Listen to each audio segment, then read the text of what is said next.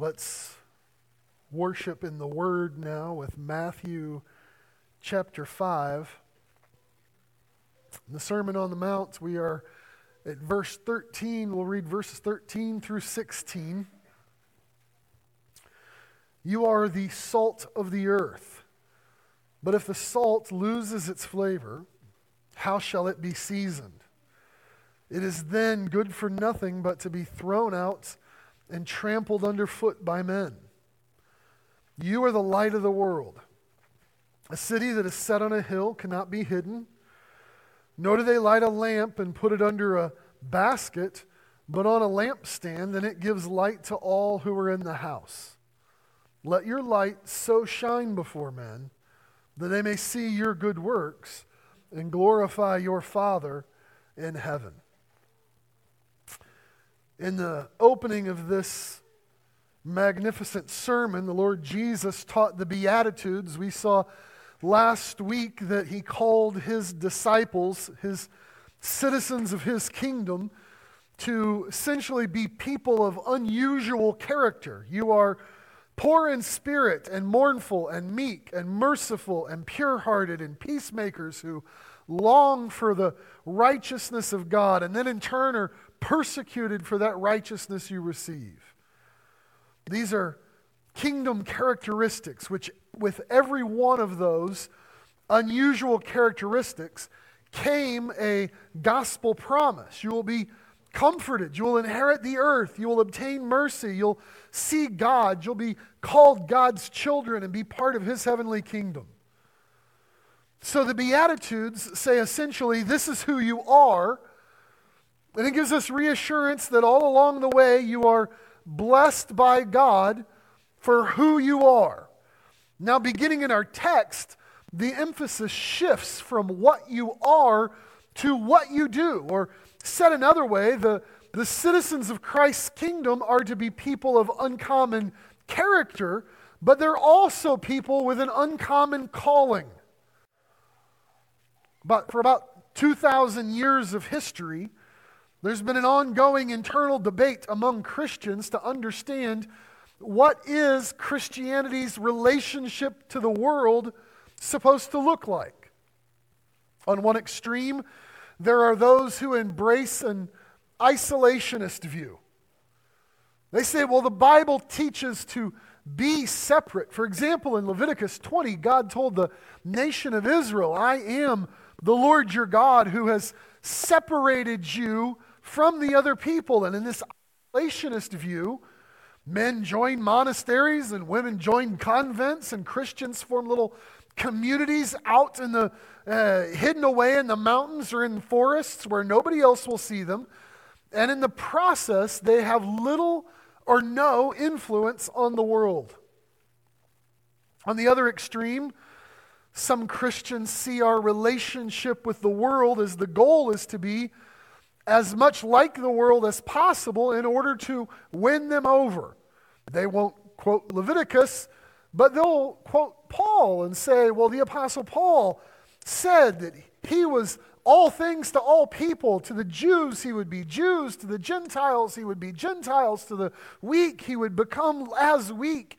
So that he, he says, in all things, he will be to all men that he by all means might save some. And they say this means Christianity's relationship with the world is to dress like them and act like them and talk like them in hopes of winning them over. At which, point we have to ask if there's no difference between you and them, what are you winning them over to? Both of those extremes manage to misuse and misapply the very scriptures they use to defend their position, and both of those extremes ignore the simple message of Jesus in the Sermon on the Mount. The Christian character described in verses 3 through 12 that we looked at last week is the basis for the Christian calling which Jesus gives to his disciples in our text this morning.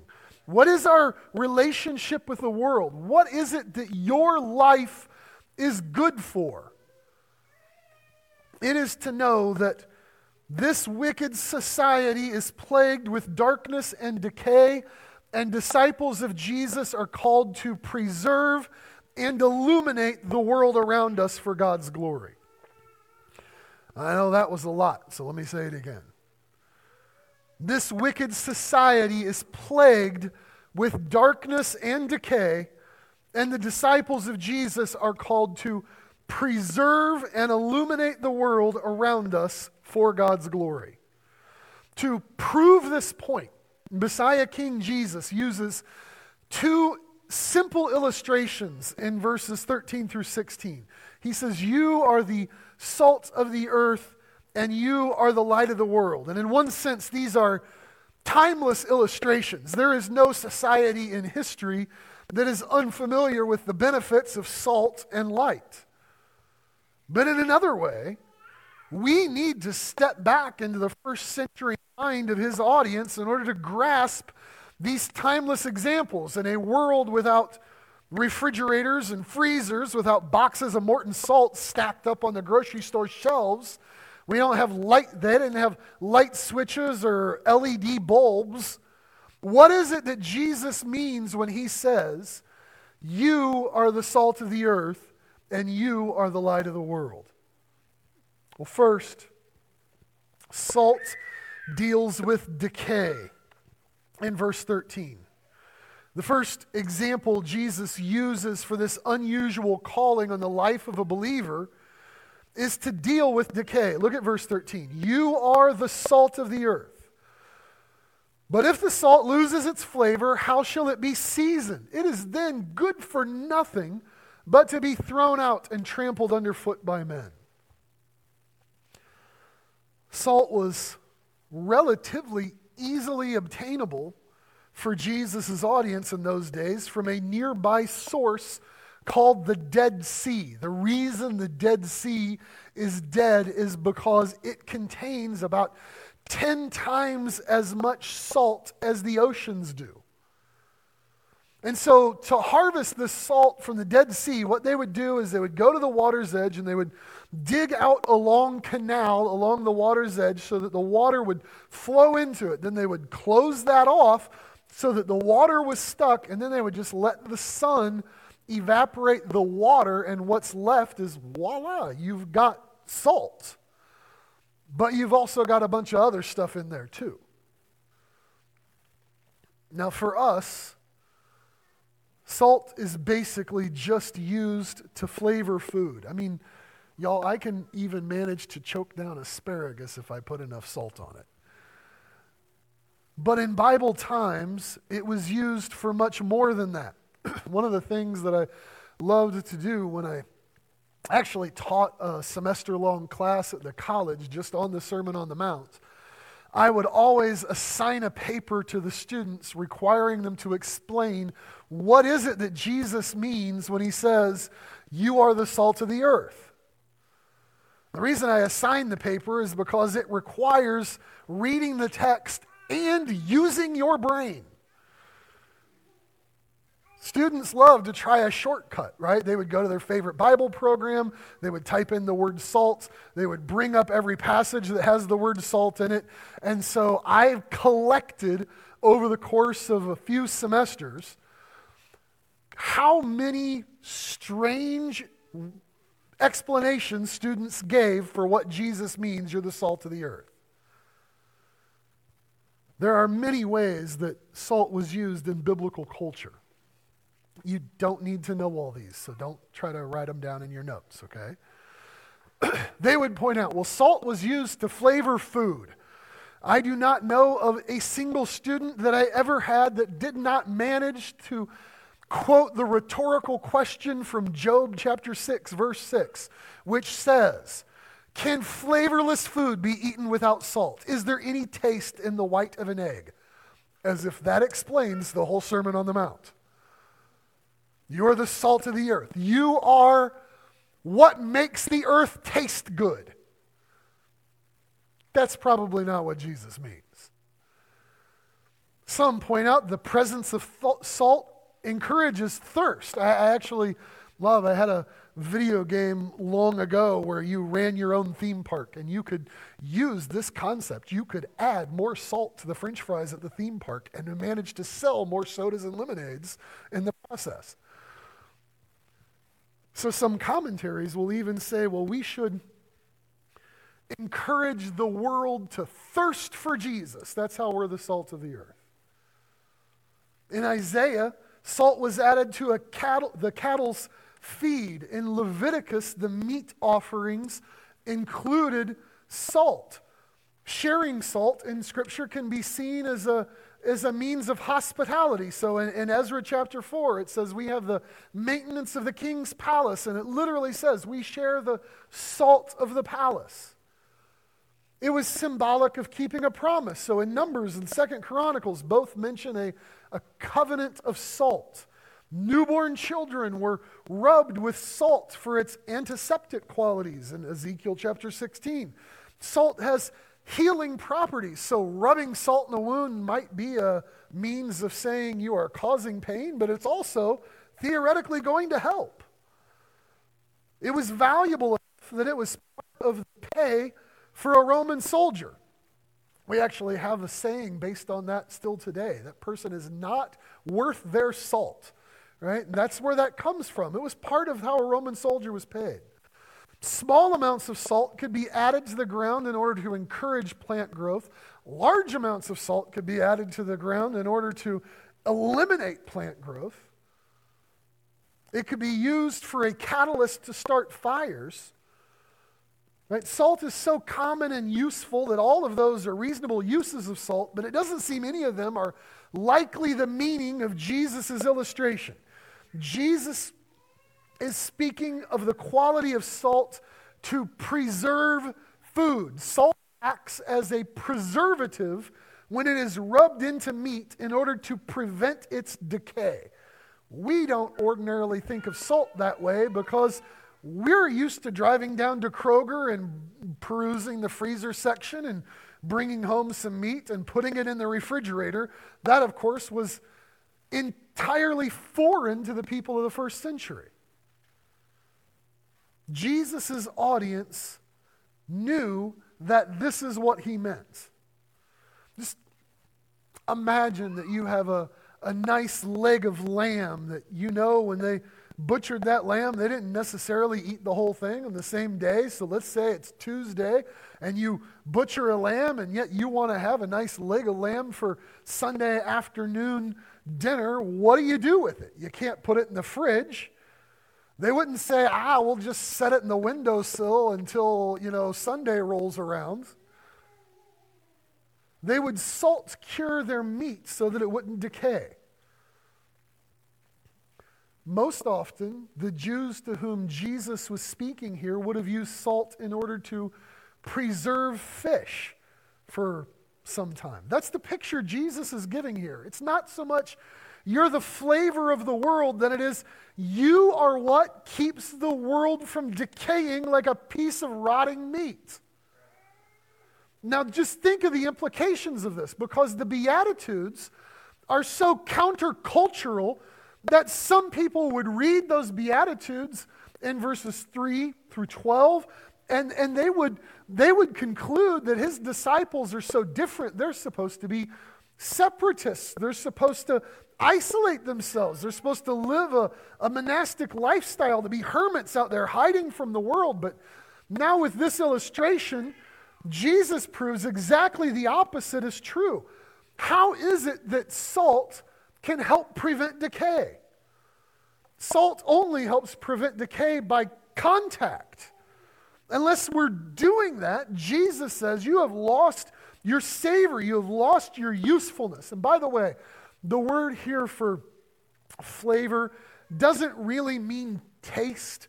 It's this Greek word moraino. It means to be made foolish or to become ineffective. If salt loses its preservative quality, then Jesus said it is good for nothing except, as was the custom, to use it to line the walking paths to keep down vegetation. There is no other way to preserve the preservative. So he says, How will it be seasoned? Or with the King James Version, wherewith will it be salted? And the answer is obvious it, it can't be. Now, some people, it's funny how many commentaries and preachers here will point out that, well, salt can't really lose its flavor. It can't ever stop being salt. Sodium chloride is always going to be sodium chloride, as if Jesus is trying to teach a chemistry lesson here. The salt that they used in their day as it, as it collected and the, the water evaporated and they, they collected the salt, it had a lot of other stuff in it too. And so it was possible for them to have this substance that they called salt, and it was mostly salts. But if that salt dissolved from it, they still have this stuff that they call salt, but it won't do what salt's supposed to do. It won't preserve anything. And so Jesus isn't trying to teach a chemistry lesson here. He's simply saying that the true righteousness of his disciples, when it is in touch, when it is in contact with the world, is going to slow moral decay. Now, some folks will tell you that Christianity has not really done this throughout history. Now, we are told and pointed out that history is rife with these examples of war and strife due to Christianity, and certainly there were wicked people who claimed the name of Christ while working contrary to Christ's teachings. But what would the world you know look like if not for the Christian faith? Great painters of history painted Christian themes. Great Musical composers dedicated their works to God's glory. The university systems developed by Christians. The creation of hospitals were done in the name of Jesus. More recently, the abolition of slavery and the promotion of civil rights were fueled by Christians. And the reality is, the very complaints made against Christianity would never be made if not for the influence of Christianity. For very few people will admit that even as they accuse others of hypocrisy and violence in the name of Jesus, it is only the teaching of Scripture that has ever told them that hypocrisy and violence is wrong. What would your life be like without the direct involvement of Christ or the influence of his followers? I don't think you would like the answer. The teaching of Jesus and the good news that he saves sinners has to some extent restrained the moral decay of every society in which Jesus is proclaimed. In fact, I want to share a quote with you from a secular historian. He is a non Christian named Tom Holland. And, and by the way, this is probably getting more into philosophy than it is theology, so feel free to ignore this part. But Tom Holland rejected Christianity in his youth, but he loved the ancient Roman and Greek stories enough that he became a historian. And in the process of being a historian and studying, he learned just how immoral those societies were and how it is Christianity that has shaped the basic morality of society in areas like human dignity. So here is this quote from Tom Holland Quote, almost everything that explains the modern world and the way the West has then moved on to shape concepts like international law or concepts of human rights, all those kinds of things. Ultimately, they do not go back to Greek philosophers and they don't go back to Roman imperialism. They go back to Paul. His letters, I think, along with the four Gospels, are the most influential, the most impactful, the most revolutionary writings that have ever emerged from the ancient world. So, as much as the whole world despises the moral values of Christianity, the world as a whole is indebted to the morality of Jesus Christ. As the message of Christ is proclaimed in the world and modeled in the lives of individual Christians, it has had a dramatic impact on that world. So, even as the Apostle Paul wrote that wickedness and deception will grow worse and worse, It is the ordinary display of Christian character which slows that display in society. And you then are here for a reason. As the disciples of Jesus, you are the salt of the earth. If the Lord did not have a purpose on earth as part of his divine plan, then we might as well, at the moment that we're saved, just be automatically translated into his presence. But instead, we are left here with a purpose in this world because we are meant to be in contact with it.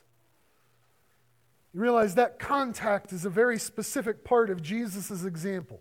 As we said, salt is not going to preserve meat, preserve meat unless it is rubbed into it and made contact with it. Jesus' example here addresses those two extremes we mentioned earlier all right, is a Christian's relationship with the world to be as separated as, as possible so that you're hermits for the sake of Christ? Or is it to be so much like the world in order that you can win the world by being like them? Neither of those. Y'all, just like salt rubbed into meat, we are called to be in contact with the world, but that contact is one of difference, it is one of distinction. And so Jesus says if the salt itself is rotting, how is it going to preserve anything? The Lord is our example in this. He was a, a friend of sinners without becoming one. He set that example and then prayed for us in John chapter 17, pleading with the Father to help us to live in the world and yet not be of the world. Our calling to be the salt of the earth people is to be in close contacts with the lives of the people around us. We need to be seen by them and heard by them and felt by them. We need to be declaring the gospel of Jesus to them, even while we're displaying the goodness of Jesus for them. What is it that your life is good for? According to Jesus, you are here to deal with the decay by being the salt of the earth. That's his first illustration. In the second illustration, we see light disperses darkness. Look at verse 14 through 16. You are the light of the world. A city that is set on a hill cannot be hidden. Nor do they light a lamp and put it under a basket, but on a lampstand, and it gives light to all who are in the house. Let your light so shine before men that they may see your good works and glorify your Father in heaven. Listen, y'all, for any biblically literate Christian, the first sentence of verse 14 ought to stop us in our tracks. When we start reading verse 14, our sort of theological braking system ought to lock up our wheels and bring us to a grinding, screeching halt, asking, well, wait a minute, that can't be right. What does this mean that we are the, the light of the world? The problem, of course, is that there are the words right there in black and white. If you have a red letter Bible, it's in red and white. These are the words of the Lord Jesus himself, but also in red and white in John chapter 8, verse 12. Jesus stands in the temple and proclaims that I am the light of the world, and whoever follows me shall not walk in darkness, but have the light of life. And so, how can Jesus say, I am the light of the world, and then also say, You are the light of the world? Somehow, both of those have to be right, unless you want to argue Jesus is wrong, in which case, that's a whole different sermon. So let's look at the two ways he uses this second illustration to see if it helps us make sense of this. The first way he uses it in verse 14 a city that is set on a hill cannot be hidden for whatever it's worth, I like to think in my sanctified imagination that as Jesus is up preaching on one mountain, that perhaps there is just such a city nearby on one of the other hillsides that Jesus could have pointed to as an example. We don't know that, but I like to imagine it. Very likely, the audience to whom Jesus is speaking here would have thought about the city of Jerusalem. It was built at the top of Mount Zion. You build a city on the side of a mountain, and the people who are on the other side of the mountain, it is invisible to them. You build it in the valley or in the forest, and you don't see it until you're right on top of it. But on the top of a mountain, at the top of a hill, it is evident, it is visible. The buildings that the cities would be made of in that day were of dried mortar. It was very light in color, and they would stand out against sort of the surrounding plant life. So just try to picture this for a moment. You are you are traveling along the road and you've got the sun behind you and there is this mountain in front of you and there is a city on top of the mountain. How is it that you see the light colored buildings of that city? Well, you see it as it reflects the sunlight back into your eyes. And Jesus says, You are like a city on a hill. You are clearly visible to all those who are traveling. You are, you are not to be hidden, and you are to reflect that light. In his second illustration, or the second way he uses this illustration of you are the light of the world, is also about reflective light. Look at verse 15. Nor do they light a lamp and put it under a basket, but on a lampstand, and it gives light to all who are in the house. So the audience in Jesus' day would have understood these examples perfectly, just like they would have understood about salt's preservative qualities because they didn't have Kroger or refrigerators. They understood about lighting a house with a candle because they didn't have utility companies and light switches. By the way, if you needed another reason to be jealous of the disciples who walked with Jesus, they never in their lives got an Ameren bill.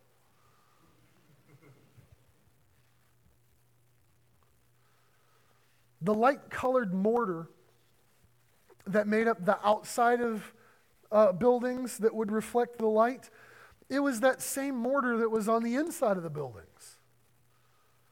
And it would reflect the light of a candle. So they would take a candle and they would put it on a, a lampstand and they wouldn't set it in like the, the center of the room.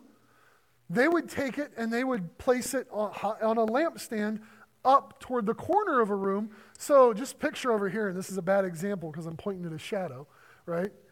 But just picture if you have a light up there in the corner, the light is reflecting off the walls and the ceiling. And this is what Jesus is describing is that it, you put the candle up on a lampstand and you set it, and it gives light to the whole room. So now think about this. Why does Jesus, who is the light of the world, say to his disciples, You are the light of the world. The city that is on a hill. You are the, the candle that is on a, a, a candlestick or a lampstand.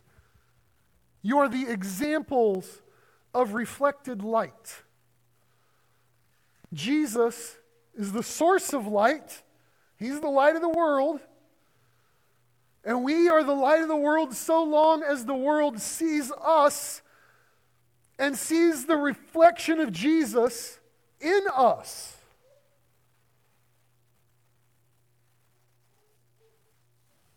As you surely know, one of the mandatory functions of a preacher in any sermon is to make application of the message. It isn't just to say, well, here's some important facts or a great illustration, right? That you have to make application. It needs to be direct in telling the, the listeners what it is that the message means and also what it means for them to do. So in verse 16, Jesus moves on to the application of these two illustrations.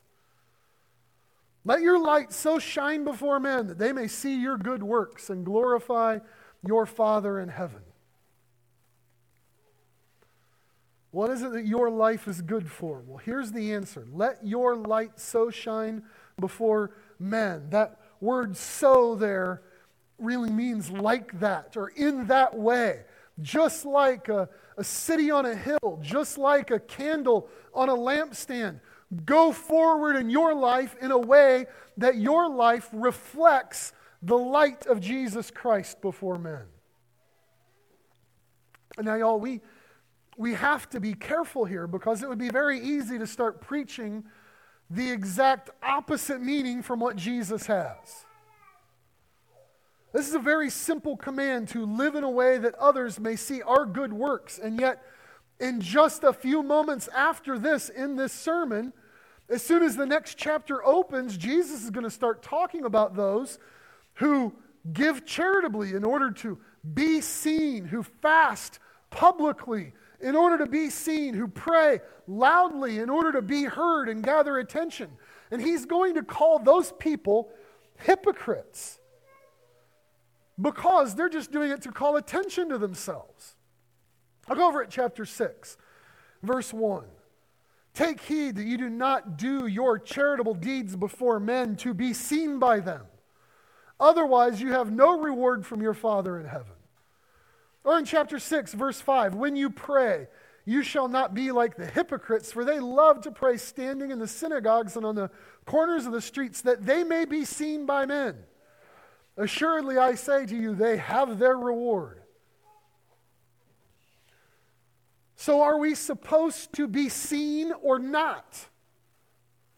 How can Jesus say in chapter 5, verse 16, make sure that they see your good works, and then later in Matthew 6, don't do things to be seen by others? The difference is in your heart. It is not the goal of Christian life to be seen so that people can see how good you are. The goal is to be seen reflecting the light of Jesus so that people would see how good He is, that they would see Him, and that they would glorify Him. Listen again to verse 16 of our text. Let your light so shine before men that they may see your good works and glorify your Father in heaven. We have to guard the motives of our heart and at every moment ask ourselves is this good work designed to bring glory to God or to bring glory to me? If I'm giving money, is it because I want to do it to get credit or because I want to help? If I'm lending a hand, is it because I want those people to know that God loves them or do I want them to give me recognition? And so Jesus says here, let your light so shine before men that they would see your good works. And he doesn't say, and then give you a pat on the back because it's well deserved. do those good works so that men would see it and bring, it would bring glory to your Father in heaven. The best way to ensure that God receives the glory is to be continually giving God the glory. Make it known in your deeds and in your words that glorifying God is the purpose of your life. This is going to dispel one of the silly notions that has become so popular. We, for those of you who were here on Wednesday, we mentioned it. There is a popular saying preach the gospel, use words if necessary. Listen, words are always necessary. We understand the purpose of that saying is to always be showing the effect of the gospel through your actions, but even the best actions without giving glory to God will ultimately never transmit the truth that people desperately need to know. And so you need to speak with your words and give glory to God. So if you give money to someone in need, be sure to say, Jesus loved me and gave himself for me. If you help someone who is down, tell them, look, God has been so good to me and he asks that I be good to you. Or Learn to say, I am merciful because I have been shown so much mercy. I am forgiving, forgiving because I've been forgiven. There is no good thing in me except what the Lord Jesus does through me. And set our hearts and minds to always seek God's glory. And then we'll begin to understand that it means sim- more than simply just looking for opportunities, but that every moment of your life is an opportunity to glorify God. If you are a disciple of Jesus, this is what you are here for. It is to be salt and to be light. It's good for your, your life is good for glorifying God through your good works and through your good words. But that calling is to be out in the world. As you're out there in your jobs or in the doctor's appointment or in the classroom or even if you're out there on vacation, you know, you're, you're even out there in the world when you are sitting in your home with some family member who needs to see light and, and needs the salt of Christ in their life. The, the sovereign God who saved you has also wisely placed you in the very circumstances of life so that your life is an opportunity to bring salt and light to those around you. So we do need to be in the world. We need to be the salt dealing with decay. We need to bring be the light that reflects Jesus and disperses darkness. And if that is not happening, then the fault is with us. There's a writer named John Stott in his book on the Sermon on the Mount who says it like this, and I, I'm essentially paraphrasing him. If you walk into a dark house at night, you wouldn't start blaming the house for being dark. That's just what happens when the sun goes down. You'd ask, why isn't the light on? If meat was going bad, you wouldn't blame the meat for rotting. That's just what happens when bacteria grows unchecked. You'd ask, why wasn't this salted? In the same way, if you see society becoming more and more corrupt like a dark night or stinking fish, why would you go about blaming society? It's only doing what fallen men do when human depravity remains unchecked. What we should ask ourselves are where are the Christians who are supposed to be salt and light in this society?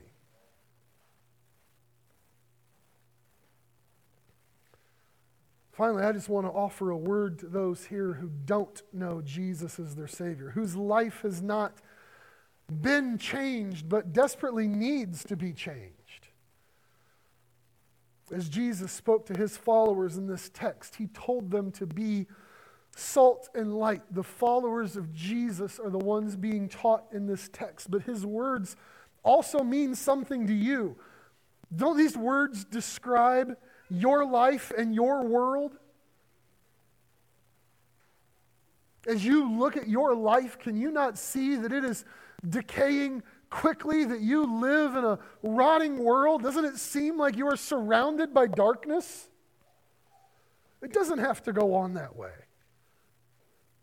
Jesus has the power to stop that decay and set your life in a new direction. He is the light of the world who can illuminate the darkness with the light of life. Even though there is nothing good about us, God so loved us that He sent His Son to redeem us. He died on the cross, taking the punishment we deserve. After three days, He rose from the grave, promising everlasting life to all who believe. And if you want to leave behind a world of darkness and a world of decay, you need to ask God to forgive you of your sins and ask Him to help you turn away from those sins, leaving them behind, and setting your life in a new direction through faith in Jesus Christ. You need to believe in Jesus. Simply trust. He is the Son of God who has died and rose again to save you from sin and hell and to give you everlasting life in Him. And then and only then does He save you from the darkness and decay of this world, and you can be salt and light. This wicked society is plagued with darkness and decay, and it is the disciples of Jesus who are called to preserve and illuminate the world around us for God's glory by faith in Him and living in Him.